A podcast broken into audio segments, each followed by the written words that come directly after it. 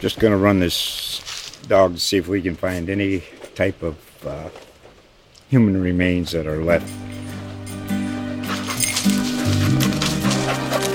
Listen to Where Secrets Go to Die The Disappearance of Derek Hennigan. From the Detroit Free Press, a new podcast set in the woods of Michigan's Upper Peninsula. Available on Apple, Spotify, Freep.com, or wherever you get your podcasts. The following is a CA original. The mighty sound of the South. Tailgating on Tiger Lane. Tom 3 at the Liberty Bowl. Each one a Memphis football tradition. This is the Tiger Football Podcast. How's it going, Tiger football fans? We are back for another season of Memphis football and Memphis football podcast here at the Commercial Appeal. I'm uh, columnist Mark Giannotto. I'm joined by our football beat writer Evan Barnes, and uh, in studio here is our producer and jack of all trades, Jason Munz. Uh, you can call him Munsley. That's his Twitter handle training camp has kicked off. Um, we're going to get to lots of different things here today on this first podcast. The QB battle is off and running between uh, Brady White and David Moore. There's been a lot of uh, freshmen who have sort of impressed through the first four days of camp. Tom Bowen, the athletic director, has been on the radio talking about attendance. We have some of your questions from Twitter, but let's just start off with Evan. Evan, you've been at every practice so far. I'm curious, what are your initial impressions of camp so far? What stood out to you? The, the heat's been a little bit uh, intense to start, and again, me getting used to the Memphis Heat has been quite the adjustment. But you can add, you can add the heat has been great on the field too because the guys have been flying around. They're active. They want to prove that this team has the experience to compete. Again, the quarterback battle is going to be talked about a lot. I love what I see out of both Brady White and David Moore. Um, both of them have been, you know, showing they want to battle. They want to go at each other. I really like the linebackers. They've this this linebacking core has so much depth. I think that people are going to be surprised when the game starts and they realize how many guys have improved and are swarming to the ball. So I, I see a lot that I like, and I think it's just really curious just how Mike Norvell seems like he's at one point very excited about what this team can produce, but he also gets frustrated with them because he wants them to be so much better. So I think you want a coach that's a bit angry with how his guys can be better because that means that this team has better potential for a strong season. It's interesting. I was talking to someone, uh, I was at Sunday's practice and talking to one of the staffers, and I said this about this year's team. I think the ceiling is as high as last year's team. You know, they could win a conference championship but I also think the floor is a little bit lower, you know, because you don't have an established QB, because, you know, yes, the defense, you're hoping they're improved, but ultimately, I mean, this was a defense that, you know, was very up and down last year. And can you count on them to be a, you know, a dominant unit. I don't know about that. Can you count on them to be a good unit? Hopefully. But there's also a lot of really young talent because of the recruiting Mike and his staff have done over recent years. So I think the talent level overall is probably better than Mike's first two years, but it's still kind of young. It's still a lot of you're still relying on a lot of sophomores, a lot of you know a lot of underclassmen. There's only eight seniors on this team, but I think it's a lot of it is going to depend on this quarterback battle. Do you have a reliable quarterback? From what you've seen, do they have a reliable quarterback? Is it too early to tell? I'd say not yet for that reason. It's yeah. too early. Um, I think you know it's too soon. I think the spring we had two guys clearly emerge. I'd say Brady White has shifted ahead a little bit more, and even David Moore admitted at practice that you know Brady's looked a little bit more comfortable in team settings than he has, and that's forced him to kind of step his game up a little bit more. So I think right now it's really going to come down to as both Mike and OC Kenny Dillingham have said, who is going to master this offense? Who's going to look like they know what they're doing, get guys in position, and just look like they believe that they can run this offense as well as Riley Ferguson did. And right now, we don't have a clear answer just yet. Well, my, my initial impressions watching Brady is that one, he's very accurate. Two, his arm strength is not a strength of his. I don't think he throws a great deep ball. But I don't know if you need to throw a great deep ball to be good in Mike Norvell's offense and I was gonna say, like from watching some games, I've been catching up watching games um, in the summer. A lot of the passes have been very short, intermediate uh, routes. Um, you don't really need to just launch it and tell guys to go up there and go get it because most of Brady White's interceptions this this practice this, this training camp so far have been on the deep ball. So I think for me, you know, if he can just get that short intermediate game down, they might be able to get away with, hey, he can't just, you know, launch and tell guys to go get it. But the good news is when you have guys like Damonte Coxie, um, Antonio Gibson, I've seen kind of, you know, so he can make catches in traffic. When you have those guys, it gets a little bit easier. And then, of course, Tony Pollard out there, which I'm sure we're going to talk more about. But for Brady's, with Brady's deep ball being a problem, the short to intermediate game is what they're looking for. And I think he does do a great job with that. Yeah, and then David Moore, he has moments where you're like, wow, because his arm strength is a strength. He has a good arm. And as Kenny Dillingham told me, his arm looks about as live as it's looked since he got on campus. At the same time, consistency and accuracy are an issue with him. He has too many throws that get away from him.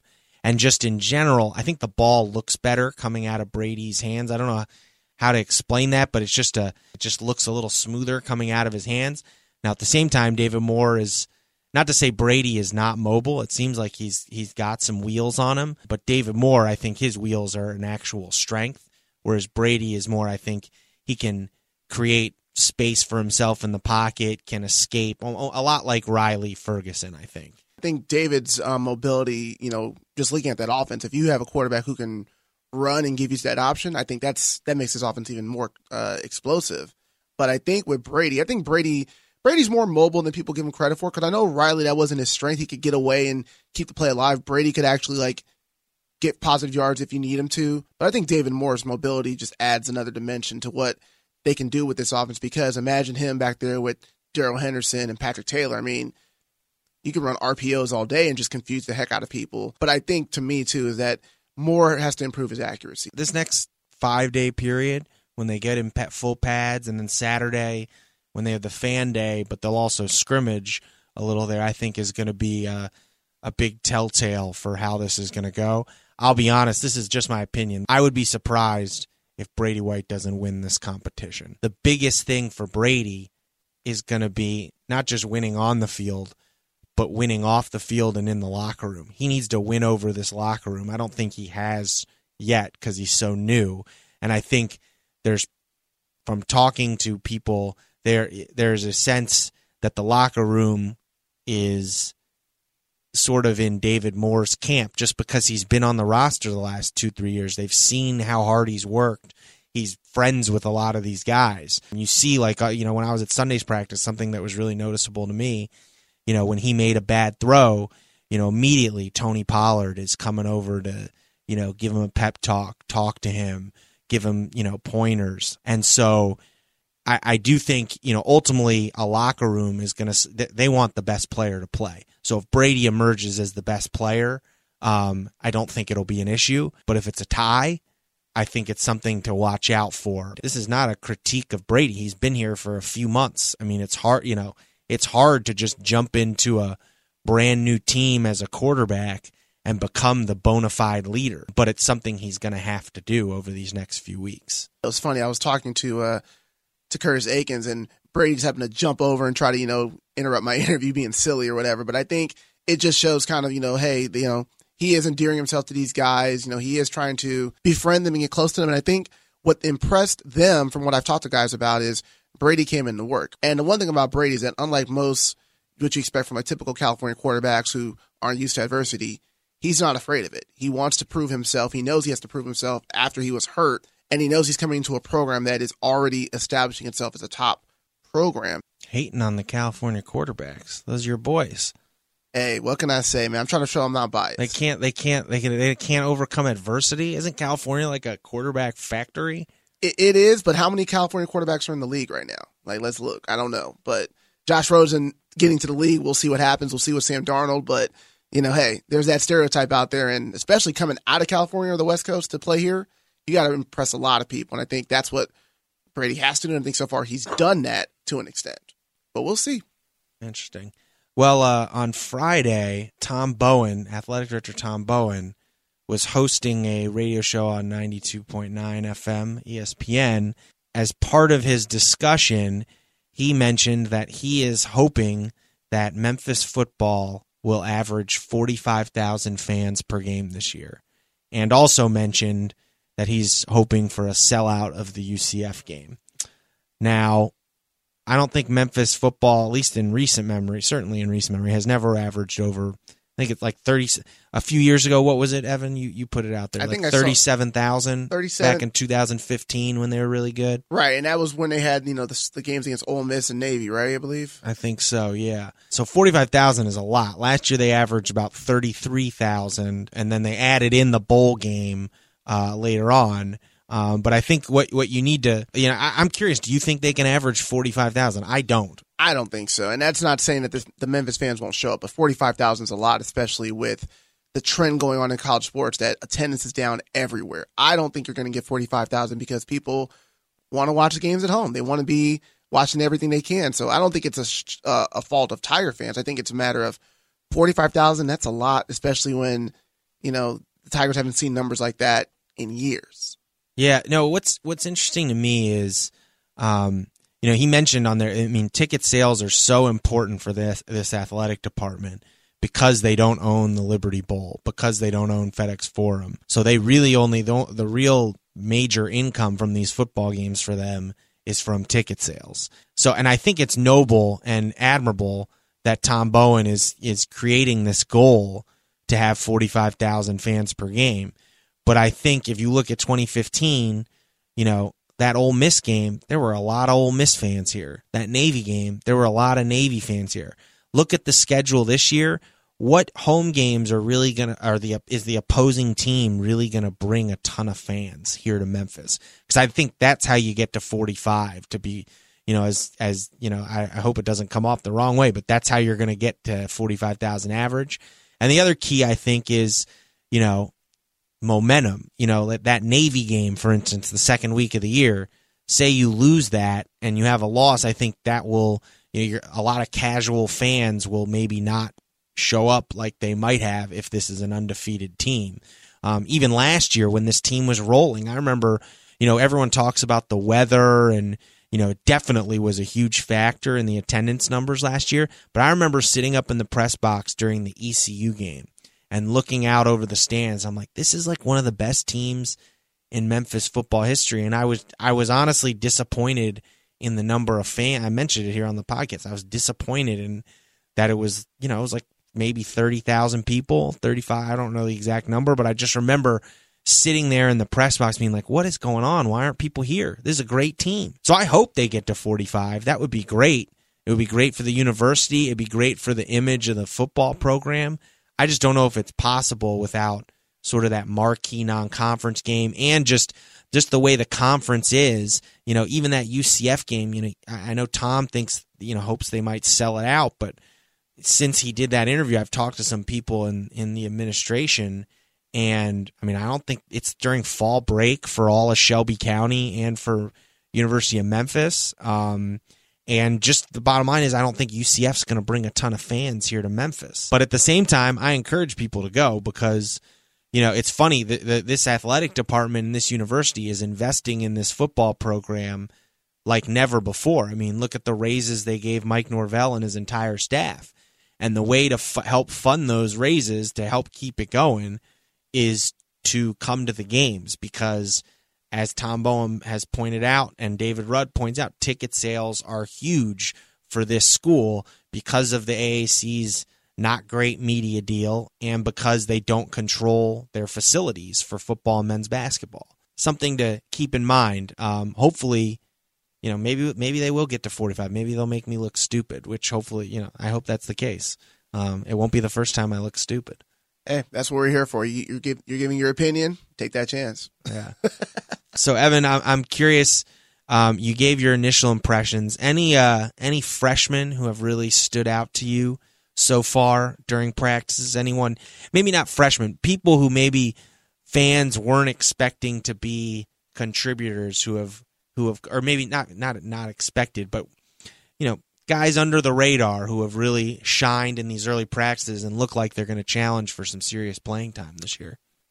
I think um, two freshmen that Mike Norvell was really high on, and we've seen kind of look the part a little bit, are two three star recruits, uh, Kenny Gainwell and Cameron Fleming. They're two running backs. You think about the fact that Tony Pollard's now going to be more of a wide receiver. Um, Gainwell and Fleming have looked really good with their hands. They've looked good in drills. Kenny Gainwell, I think, has been really impressive just with his speed, his versatility. Um, Mike Norvell said that he's going to be shadowing Tony Pollard a little bit, which is kind of good. You want to see a freshman who has that potential shadowing your most versatile player this year. And I think Kenny Gainwell is accepting that challenge. He's even run with the second unit in 11 on 11s, which is quite promising for a team that has so much depth ahead of them. And I think Cameron Fleming has looked really good as well too. Just someone who has you know good speed. He's a little bit smaller, but I think um, he's kind of shown that he could you know get in the mix carries. But I think what's really what I realized today was with Pollard gone, you have Darrell Henderson, Patrick Taylor, and you need that third back to step up. So I think with the freshmen they have, you have those two, Tim Taylor, who had a great spring, Marquavius Weaver, who trucked somebody yesterday and looked really good doing it. Um, I think it's going to be good competition with the running backs to see who emerges as the third guy. But I think Gainwell and Fleming just right off the bat, they've impressed the most. What about defensively? Anyone uh, that sticks out to you, not beyond the the guys we know about? I've really liked Alec Long. Um, he's been really um, impressive early on. He was came on strong in the spring a little bit, but Alec Long has been very impressive just with what he's been on the field. I think that's a linebacker for those that don't know.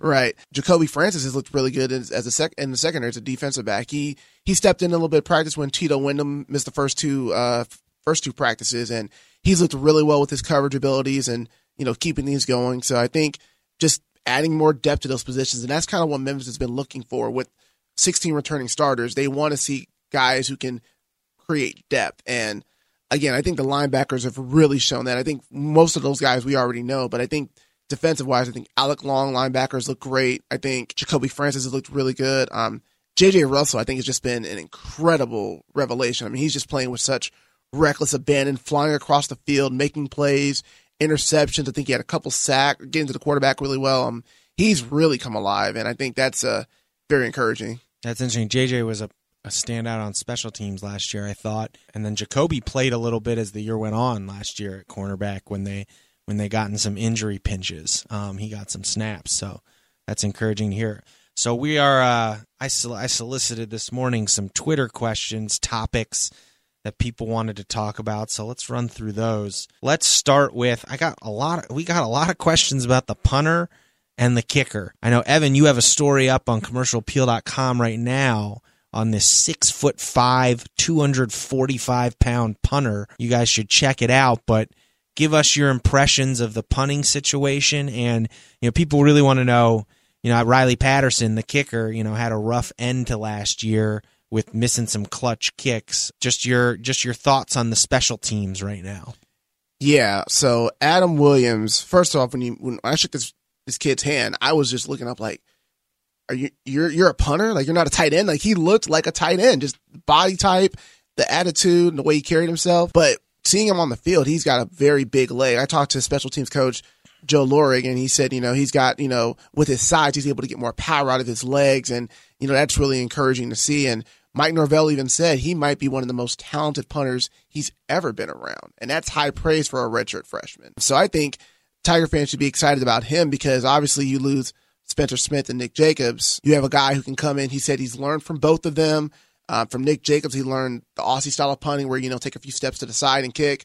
From Spencer, he learned how to be more technically sound with his his drops and his spin and everything.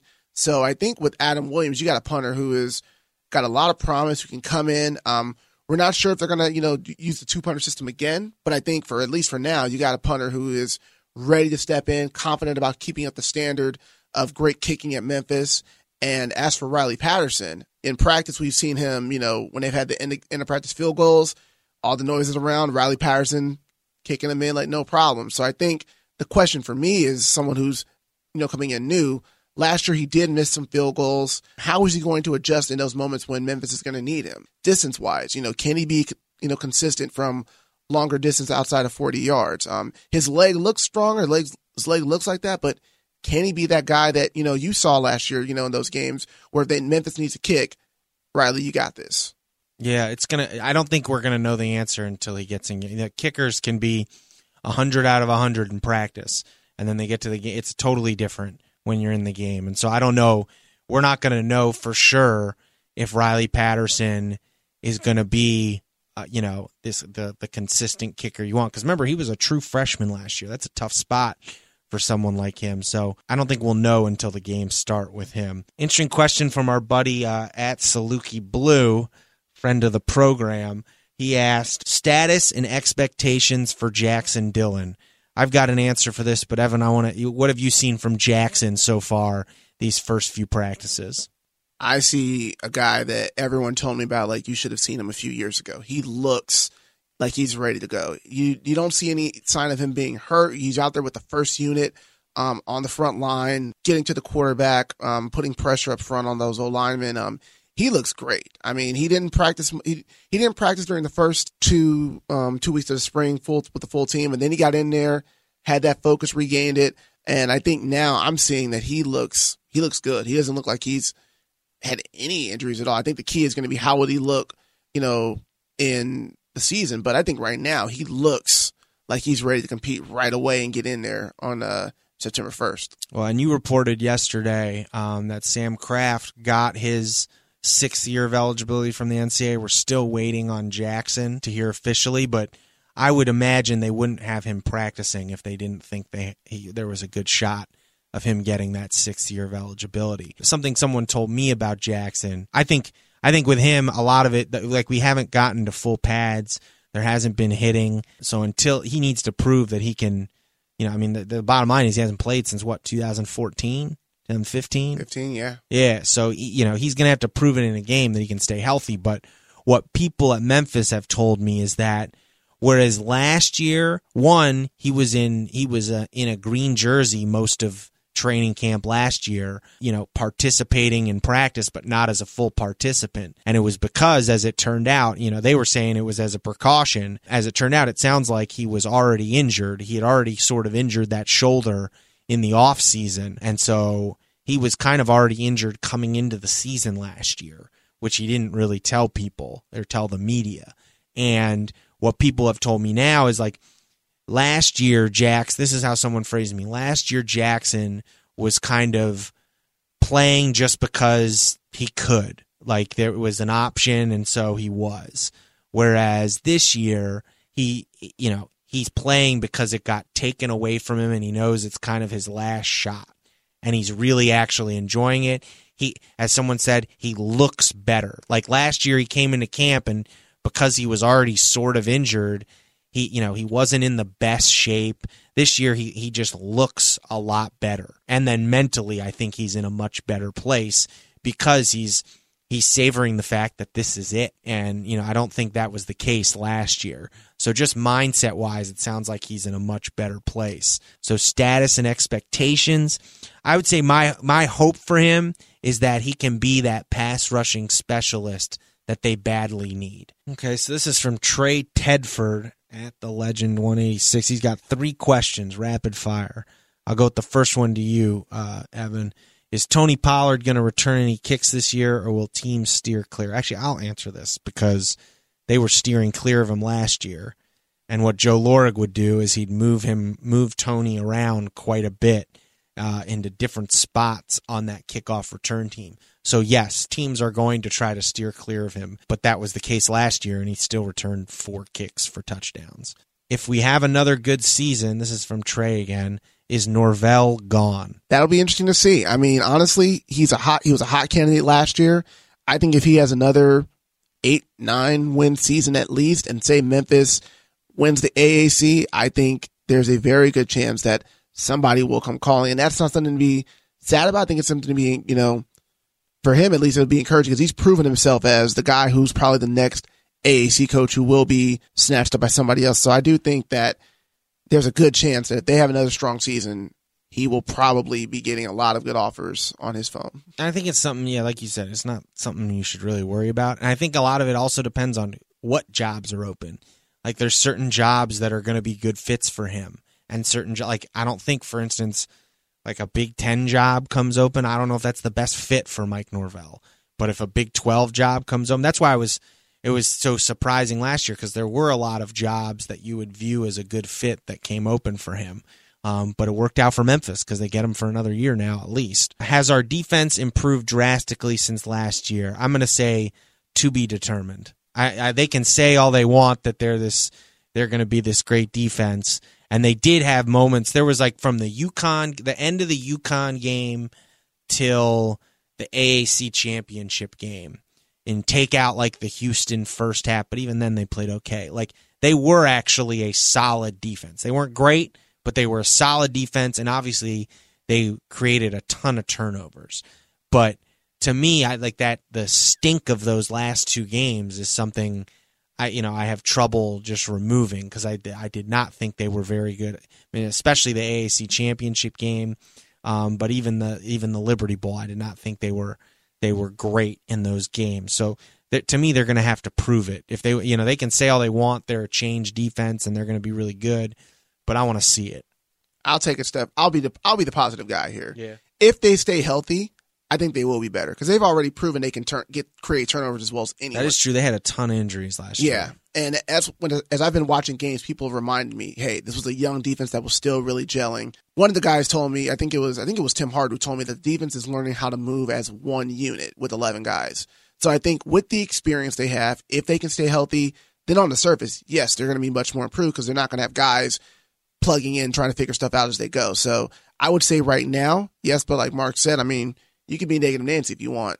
I'm going to say they are improved. Will TJ Carter be an All American? That's going to be totally up to him. But I can tell you what, already in practice, he's looking like a leader. When you have that attitude, it's going to translate on the field because guys are going to respond to how you play. My question that I had when I wrote about um, him as one of the most important players this year will teams test him because he already has five what five interceptions last year Will teams test him enough to prove he's an All American? Will he be an All American?